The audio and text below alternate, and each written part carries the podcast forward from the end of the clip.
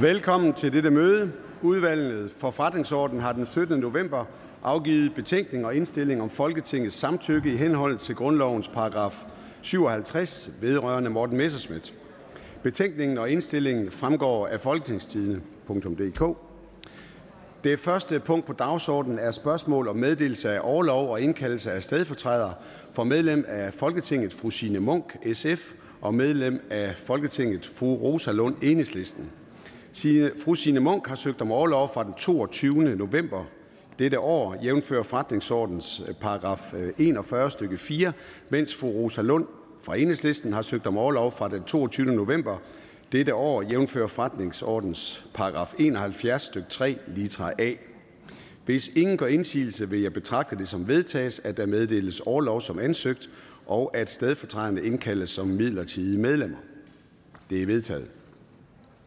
Det næste punkt på dagsordenen er indstilling fra udvalget til valgsprøvelse.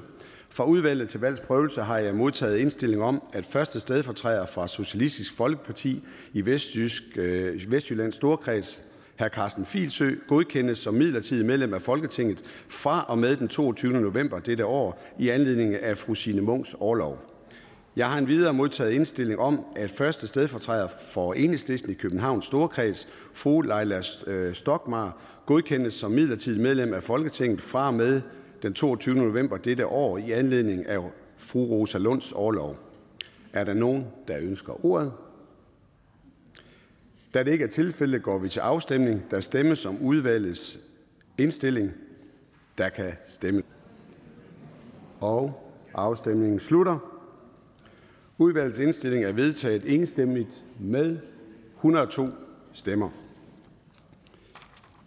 Det næste punkt på dagsordenen er godkendelse af stedfortrædere som medlemmer af Europaparlamentet. Fra udvalget til vands prøvelse har jeg modtaget indstilling om, at første stedfortræder for Venstre, hr. Bergu og Lykke Rasmussen, godkendes som medlem af Europaparlamentet efter at undertegnet hr. Søren Gade den 1. november dette år blev valgt til Folketinget. Jeg har endvidere modtaget indstilling om, at tredje stedfortræder for Venstre, Erik Poulsen, hr. Erik Poulsen, godkendes som medlem af Europaparlamentet, efter at fru Linnea Søgaard Liddell den 1. november blev valgt til Folketinget. Det bemærkes, at anden stedfortræder, hr. Kim Valentin, har valgt at overtage det ledige mandat i Folketinget, efter at fru Karen Ellemann ikke ønskede at modtage sit mandat.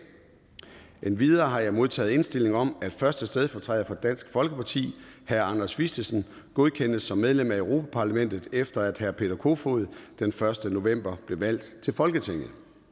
Er der nogen, der ønsker ordet? Da det ikke er tilfældet, går vi til afstemning, og der stemmes om udvalgets indstilling. Og der kan stemmes.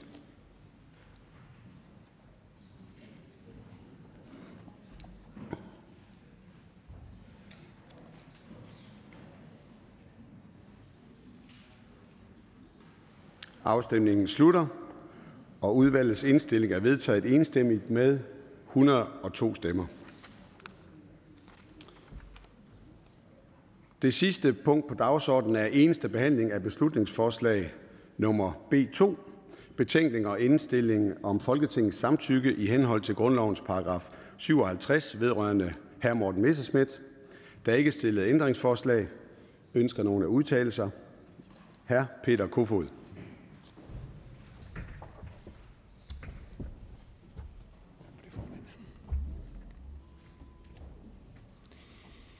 Hvad skete der tirsdag på Dansk Folkepartis sommergruppemøde i 2015? Det spørgsmål kan vi forhåbentlig meget snart få besvaret. Der er næppe mange, der glæder sig så meget til det, som os i Dansk Folkeparti. For det bliver godt at få sagen, kendt som Melfeldt-sagen, afklaret og afsluttet. Derfor stemmer vi selvfølgelig også ja i dag til at ophæve hr. Morten Messersmiths immunitet. Igen i dag Igen i dag, hvor immuniteten skal behandles af et nyt Folketing. I håb om, at en sag, der er kørt i overvis, forhåbentlig kan finde sin afslutning, og vi kan komme videre. Men sagen er ikke kun interessant for sit opslidende tidsforbrug. Sagen handler ikke bare om hr. Morten Messerschmidt eller om Dansk Folkeparti. Sagen er principiel. Det er nemlig den første straffesag nogensinde om brug af midler fra et EU-parti. Og hvis den langstrakte affære ikke skal synes at ende i det rene ingenting, og det vil jo næsten være synd med de sikkert tusindvis af mandetimer, der er brugt, så bør tingene bredes lidt ud. Sagen er også interessant, fordi Dansk Folkeparti jo langt fra er det eneste parti, der anvender oplysningsmidler fra EU. Jeg vil ikke stå her og pege fingre af andre. I mit parti skal vi fokusere på os selv og tage ansvar for det, vi selv gør og har gjort, selvfølgelig, også i den her sag. Men hvis vi skal kunne forsøge at finde en positiv konklusion eller lære af den her sag, uanset udfaldet, uanset hvad retten på Frederiksberg måtte komme frem til, så kunne det jo være, at vi fik større klarhed med, hvordan EU-midler generelt bruges i fremtiden. Naturligvis kan det være vanskeligt at fastslå, hvor skillelinjen mellem et nationalt parti og den europæiske bevægelse principielt har ligget. Og jeg peger som sagt ikke fingre. Jeg kan i virkeligheden bare tage et par eksempler for de seneste år, som alle har været omtalt i medierne. Blandt andet er der et parti, der i sit eget medlemsblad er så heldig at have dets EU-gruppe som fast sponsor. Der er også et parti, der for EU-penge lavede en video om flygtninge, der intet havde med EU at gøre. Der er også et parti, der under folkemødet afholdt EU-møder, der viste sig at handle om licens og offentlige ydelser. Alt det og meget mere kan man jo se på, hvis man er interesseret i at finde grænsen mellem et europæisk og et nationalt parti. Og derfor har jeg et forslag. Kunne det måske være en idé at se de nuværende regler igennem, og måske give dem et service-eftersyn, der forhåbentlig kan bringe større klarhed med, hvordan offentlige støttemidler bruges? Jeg synes, at ideen er værd at undersøge. Men nok om det.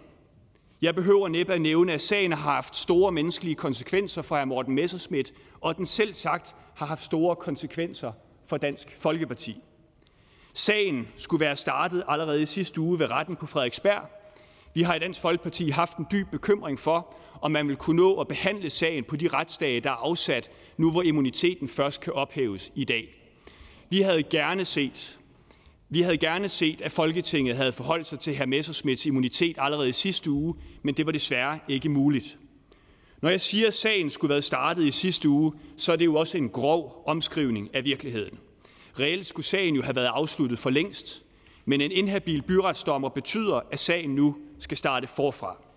En sag, der oprindeligt startede som en grædemur af beskyldninger og endte med at være en diskussion om en underskrift og delfinansiering af et EU-seminar, har nu simret i overvis.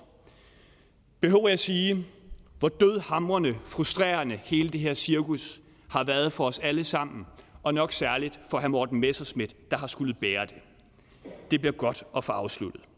Vi håber derfor, at sagen nu kan gennemføres efter tidsplanen, og at retten på Frederiksberg vil se på den tidsmæssige situation med velvillighed, så vi kan komme i gang og forhåbentlig få det afsluttet før jul. Selv skal jeg jo ligesom andre medlemmer af det her Folketing vidne i sagen, og jeg håber, det kan bringe afklaring og indsigt. Og jeg håber, at folk med dårlig hukommelse den her gang måske husker noget af det, de mente at have glemt sidst. Ellers er det jo godt, at der er mig bekendt er en hel del nyt materiale i sagen, der måske kan kaste lidt mere lys over tingene. Slutligt vil jeg opfordre Folketinget til at følge indstillingen fra UFO og ophæve hr. Morten Messersmiths immunitet. Tak for opmærksomheden. Tak for ordet. Tak for det. Ønsker andre at udtale sig? Da det ikke er tilfældet, går vi til afstemning, og der stemmes om forslagets endelige vedtagelse. Der kan stemmes.